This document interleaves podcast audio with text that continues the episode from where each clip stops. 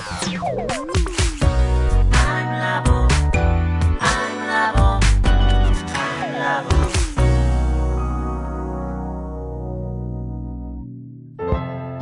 田智久のアイムラボアイデンティティ研究所。私は何者なのか、それは人類にとっての永遠のテーマ。15年の歳月をかけ開発された、統合された究極の私と出会える技術、アイミング。不確実性の時代を生きる次世代リーダーのために、アイデンティティの本質について語り尽くします。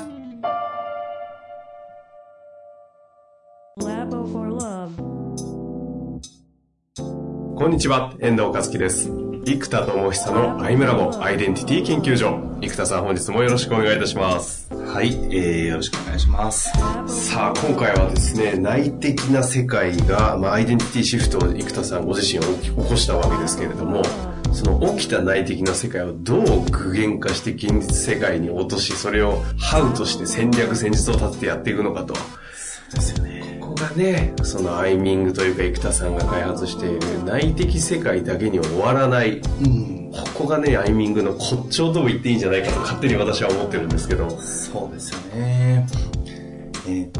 まずやっぱりもう完全なアイデンティティファースト、はい、特に創業社長の場合は意思決定がかなり集中しますので、その人のアイデンティティとの連動がもうこうやってメーカーに事業にそのまま出ると。で次にウィーデンティティですね。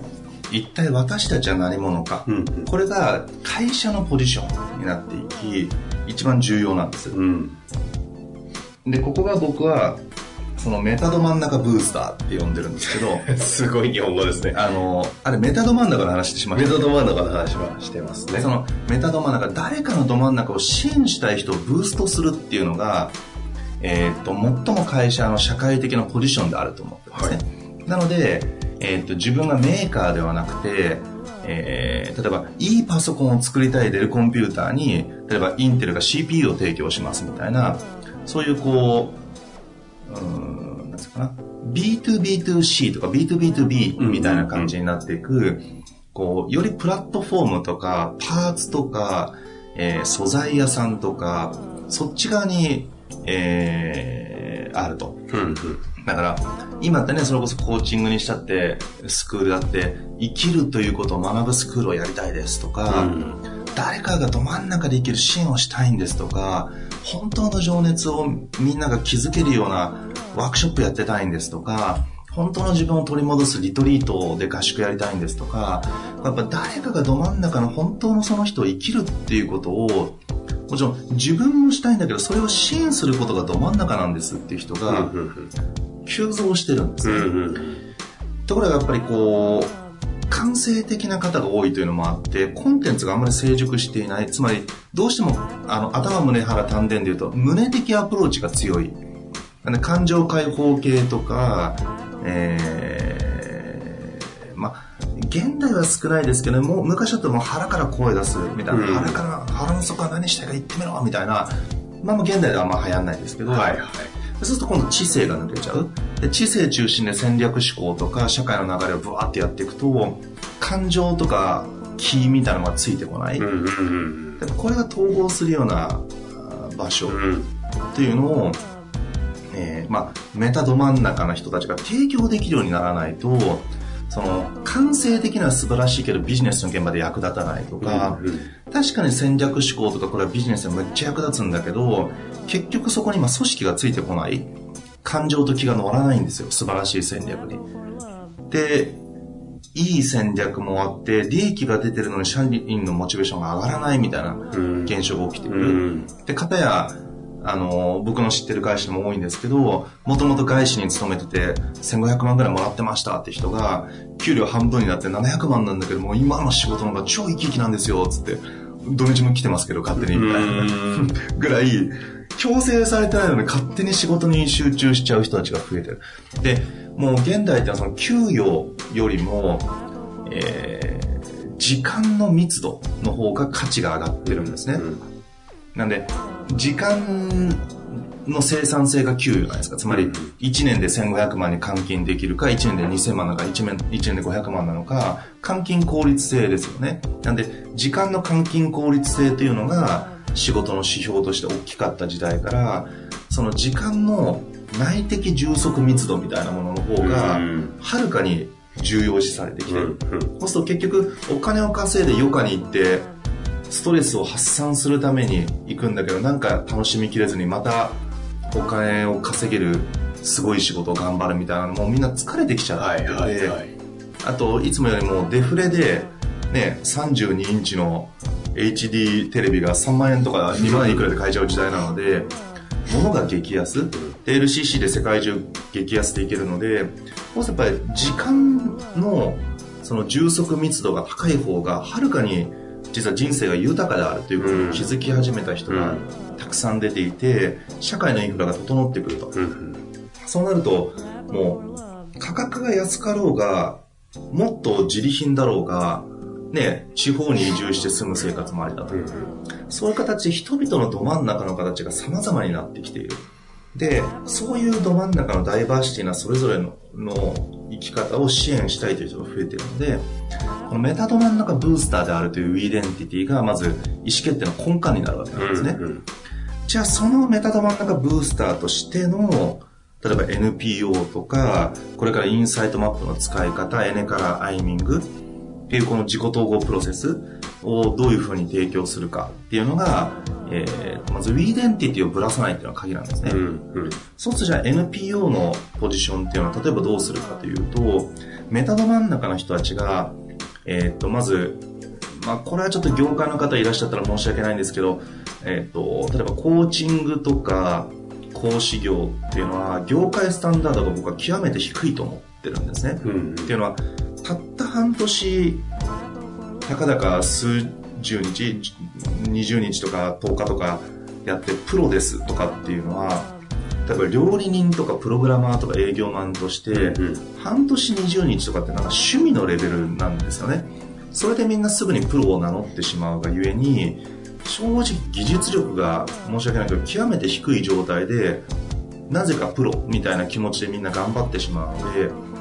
ィードバックも受け付けなくなっちゃうんですよ。プロだからできてるしみたいなのなんですけど、本当にこうなんか素人に毛の生えたレベルというかで、業界的なその講師の人たちでも知識を教えるのはできてるけど、例えば丹田レベルの一致の傾聴ができるかっていうと、おそらくそれを扱える人は本当に限りなく少ないっていうのは、経験上すごく思うことなんです。っていうのは感情レベルも一致できてない人が意外と多いので、そうなんですよね。だから業界が低いっていうそういう人たちもやっぱある程度多い業界になってしまってるってことです。そうですね。できる人たちも当然いる、もちろんいます。だからできる人たちは超一流な人たちがいっぱいいるんですけど、比率としてコーチを名乗ってる方で傾聴がちゃんとプロの基準、例えば、僕のスタンダードで例えば上場企業とかコーチング導入しましたって時に迷わず推薦できる人みたいになってくると、僕はちょっとその業界の人たちはあんまりたくさん知らないっていうのがあるんですけど、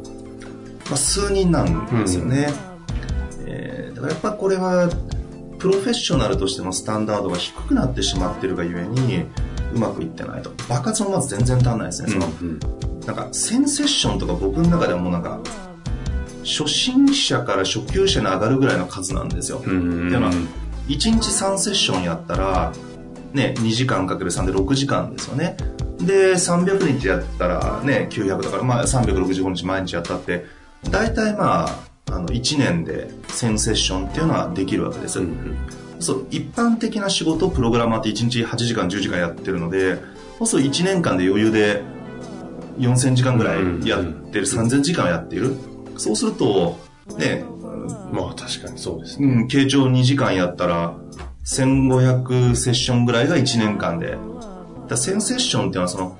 新卒1年目の人が毎日この仕事をやりましたと、料理人になって毎日勤めて毎日やりましたっていうのがいわゆるセッション数に換算するとセンセッションなんですね。そうするとセンセッションがすごいみたいな風になっちゃってるんですけど、いや1000ってぶっちゃけプロとして1年目で毎日やっていく数字だから、やっぱ3年やってやっとだと思うんですね。3000セッションぐらいはなんかもうなんつうかな、やるとやっぱり基準が変わってきます。でも1000程度ではまあプロだけども新卒1年目だから大きな案件任せられないみたいな、でもともと傾聴のセンスが高い方の場合は、そのゼロからじゃないので、1000もやったら相当な才能が開かれる人もいますけど、やっぱり業界スタンダードがその1000みたいなのが最高峰の資格みたいになっちゃってるので、いや1000っていうのはもうプロの入り口に立ちましたっていうぐらいだと僕は思っているし、実際その基準を越してる人はじゃあ当たり前にそのぐらいやってきてるので、なんでそういうスタンダードをちゃんと作るという意味では、メタド真ん中ブースター的に捉えていくと、大人向けに無償で数やっちゃうと価格破壊が起きちゃってブランドが下がっちゃうんですね。はいはい、かつその練習中でみんながたくさん無料でやっちゃうから、例えばコーチングとか傾聴の技術が、つまり超ど初心者の時に試されちゃってるから、コーチング微妙みたいな雰囲気がめっちゃできちゃってるんですよ。だからその習得前でもやってしまうから、実験台にされちゃった人たちがこう、全然聞かれてない感じがするとか、あとやっぱコミュニケーションが苦手な方がコーチングを通じて何とかしたいっていう人も多いから、どうしてもこうなんだろうな、業界全部じゃないしスクールによっても全然毛色が違いますけど、かつ僕はその業界詳しくないっていうのが若干言ってて微妙だなって僕自分でも思うんですけど、なんでやっぱり、企業の中でもコーチングアレルギーみたいなのが起きてしまう。だからやっぱこの場数を踏める機会を NPO と連動させる、そうするとね、毎年1000人ぐらい飛び立つだけでもいくし、他にも学生コミュニティのプラットフォームみたいにしていけば、全 NPO って教育予算が出せないわけですよ。で、僕らがやってるプロの講師って企業研修だとね、かなりの金額になってしまいますから、はいはい、プロの研修講師とかリーダーシップを育成できる人たちも NPO の講師に招聘するのは多分ほぼ不可能に近い。プラスじゃあボランタリーで行きますよっていうのは2時間の講演ならいいけど、1デー2デーの研修みたいになっちゃうとさすがに結構きついと、だけど自分でやってた僕の NPO は僕はそれをね、毎月合宿で何日もやってたりとかしてたから、それは自分がやってるから自分で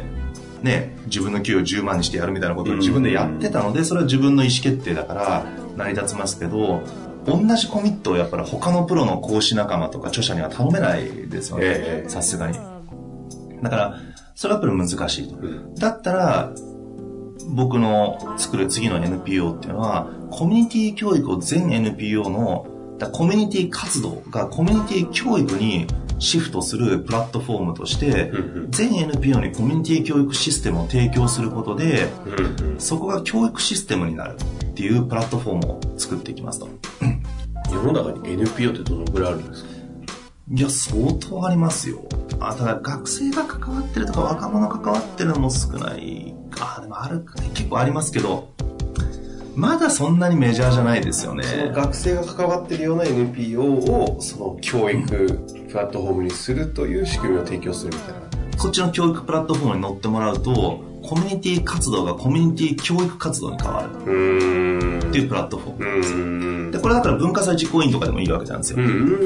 つまり誰かの価値創造をするという組織だから、サークルはちょっと違うんですね。テニスが好きな人たちがテニスを楽しむためにやる。ただ幹部はサークルを作るために頑張ってるから、幹部の人たちはサークルとかもありかもかな。何かしらのコミュニティ形成をしているようなところであれば基本的に提供できそうな感じです。全コミュニティのリーダー層とかコミュニティを作る人たちに提供する仕組み。そんなちょっと具体的にこれからお話があるでしょうけど、そんなもんあったらよかったなって思いますね。そうなんです。だから僕は自分の NPO にしかやってなかったから閉じた世界になっちゃったのと、あとやっぱり志が違うんですね。社会インフラを作ろうという、つまりそういうコミュニティ教育に根ざしてた僕と、次の合宿で価値を作ろうとする半年間のゴールに向かって頑張る組織では、どうしてもこう視座が違う、視点が違うので、うんうん、いい悪いではなくてずれてるんですよ。で、ずれてるものを同じ組織にしてしまったからずれの修正が不可能なレベルになるっていうのは、うん、毎年僕は伸びていっちゃうじゃないですか、うん、しかも能力も経験値も上がっていくのに対して大学生は毎年入れ替わり立ち替わりなのでスコープは短いです、ね、そう0から1になって10になる前にみんな卒業しちゃうので、そう僕だけ10、20、30で伸びていっちゃうから、はいはいはい、年々その乖離は大きくなるんですよね。だからやっぱ組織っていうのはアイデンティティクラスターっていうのは最近キーワードなんですけど、やっぱり視座とか目的が本当に一致してない人をマネージメントしようとするから逆に難しい。だったら船をバラバラにする、うんうん、つまりでっかいタンカーで船長を自分で全員乗せるから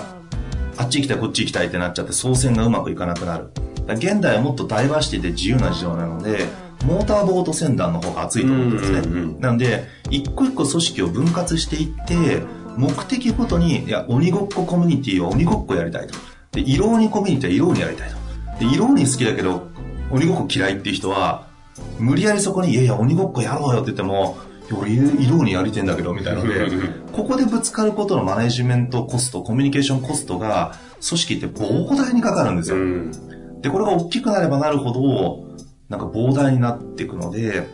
いやだったらクラスターごとに分散型自立分散型コミュニティを形成してその自立分散型は今度自立分散になってしまうのでシステムが弱くなるんですね、うん、つまり組織全体でブランド1個で良かったのが10コミュニティが10個のブランド構築コストがかかるわけですよ、はいはい、こういうコンセプティングが実は一番難しいので、うん、そうですね、そうするとコンセプティングできる組織がほとんどなくなっちゃうとか、うん、あとマーケティングコストが共有されてたものが分散することで一個一個が弱くなってしまうっていう風に実は自立分散型組織ができるとシステムとかインフラが極端に弱くなるので結果ことが起こせないので自由になるとちっちゃくなってことが起こせないし、うん、でっかくやろうとすると価値観がずれちゃってコミュニケーションコストが大きくなっちゃって進まないからことが起こせない、うん、だったら自立分散型で自分たちはこれをやりたいんだってど真ん中の人別に3人とかでいいんですよ2人でもそこでコミュニティを形成してインフラ側のプラットフォームが教育システムとか一定レベルの支援ができる、うんうん、だからこれも支援がありすぎると支援に依存してしまうんですね、うん、なのでこのプラットフォームともある意味自律的な関わりにしなきゃいけないのでこの辺をいかに設計するかが次のテーマなんですけど、うん、これやっぱり自分が失敗経験がいっぱいあったからこそ、まあ、当たり前なんですよこのアイデンティティクラスターって今考えれば当たり前だから多分僕が NPO 法人を作ってここには社会教育をやりたい大人のプロやそういうものが社会に必要と信じてるインターン生のみで形成する、うんうん、でその NPO がいろんな団体に仕組みとか教育を提供するってやっぱプラットフォーム型だったらうまくいったなと、うん、でもじゃあプラットフォームでうまくいったかというと自分がリードしたからサイズになったって側面がやっぱあるんですよね。だからやっぱり同じ組織じゃなきゃ難しかったこともあったのでだから実際僕が辞めた瞬間一瞬にして消滅しちゃったので、うん、そして当時まだ辞めた時にも100人ぐらいは関東かさんにスタッフがいたはずなんですけどもうそれぞれ独立して自由にやってねってやってまあ、ここまでは僕は支援できたけどもここで一回僕が辞めることになるから、うん、それぞれがもう自由に今までのノウハウとか全部使っていいからただ当たり前だけど会議費とか僕は出してたのでそういう毎週の会議費とか会費を自分たちで募って活動すればいいので、うん、そうやってごらんってなったんですけど、まあ、おそらくその後ちょっと連絡もしてないので分かんないですけど消滅しちゃったと思うんですよね、うん、やっぱり誰かリーダーが腹くくって継続してないとやっぱり組織って一瞬で特に NPO は消滅しますので利益構造がないから、うん、継続意義っていうのは誰かが持たないと難しいとそういう仕組みにして今アイミング道場の人は今度場数やっぱり実践値が少なさすぎるので、うん、今アイミング道場では最低1000って言ってるんですね。その1000はもう1段目ですと。だからよく鍛錬っていうのがあって1000日の行を持って鍛とし万日の行を持って練とするみたいなこの練のレベルに行くには鍛っていうのはもう1000日っていうのは入り口なんですよね、3年っていうのは。だからそこを最低基準にしないとプロフェッショナルとしての基礎力が本当に身につかないので、実力が身につかないからみんなマーケティングを頑張っちゃって、ほとんどみんなマーケティングの頭を割いちゃってるんですよね。じゃなくて本当は人を支援したい人、ど真ん中を支援したい人、メタど真ん中の人がど真ん中を支援することばっかり考えててほしいし、そこの技術を極めて高くすることが、総自己探求時代、総自己探求の迷宮入り時代において圧倒的に必要とされている内的世界のシェルパみたいなもんだと思ってるんですね。だその内的世界の案内人ができるシェルパとしての能力を高めることを頑張んなきゃいけないのに、現実世界の売ることのほとんどの時間を割かれてしまう、で売ってうまくいってる人の話を聞きに行くみたいな、売ってうまくいってる人の話じゃなくて本当に内的自己を統合する技術を持ってる人の技術力を学んだ方が絶対にいいんですね。やっぱそれがこうどうしても成熟しきれてない業界スタンダードだとやっぱりそれが難しくなっているので、なんでもちろんすごい人たちもいっぱいいる業界なんですけども、やっぱり資格の乱発によるスタンダードの低下っていうのがやっぱり起きてしまっているので、それが爆発でクリアするためにはその若者支援の NPO があれば、この NPO を通じてもう1000セッションやりますってなってれば、で要は若者教育でできれば企業研修でも新人教育とか3年目までの教育に対してのマンツーマンセッションを取り入れましょうみたいな、B2B で仕事もできるようになったりしますので、なんかそういうメタど真ん中ブースターとしての NPO の形と、あとは発明家としてジントレプレーナーとしてっていうとメーカーではなくてプラットフォーマー側に入っていくっていうスタンス、つまり発明品が僕の強みであってプロデュースは第4位なので、ただプロデュースもできるからそれをノウハウに落とせるっていうのが強みなんですね。だから直接プロデュースをすることが強みではないので、それをノウハウに落として発明品に落として誰もが使えるものにすることに強みがあるので、なんで実はメーカーではなくてプラットフォーマーじゃなきゃいけないですね。僕のプロデューサーがコアロールで1位だったらコミュニティメーカーとして圧倒的コミュニティを作ったらいいと思うんですけど、僕のエネルギーでは無理だと思います。発明したくなっちゃうから。それはやっぱりね、エネルギーが本当に向いてる人がいるので、そういう方が絶対コミュニティリーダーがあった方が絶対に伸びますし、という、まあ、NPO 周りとメタど真ん中ブースターと連動させていった仕組みがまず1個目だったので、これはまさに今回 そのプロデューサー発動という考えがなかったら起きえない発想というか発想ですよね。そうですね。歯に関しては逆に作るの一瞬なんですよね。そこは僕の発明品、つまり自己統合のノウハウを発明する工数やヘビーさに比べると、事業モデルの設計っていうのは正直僕いつもだいたい4時間とかでこんなの全部作っちゃうのと、コンセプトとか難易度が全然こっちの方が簡単なんですよね。本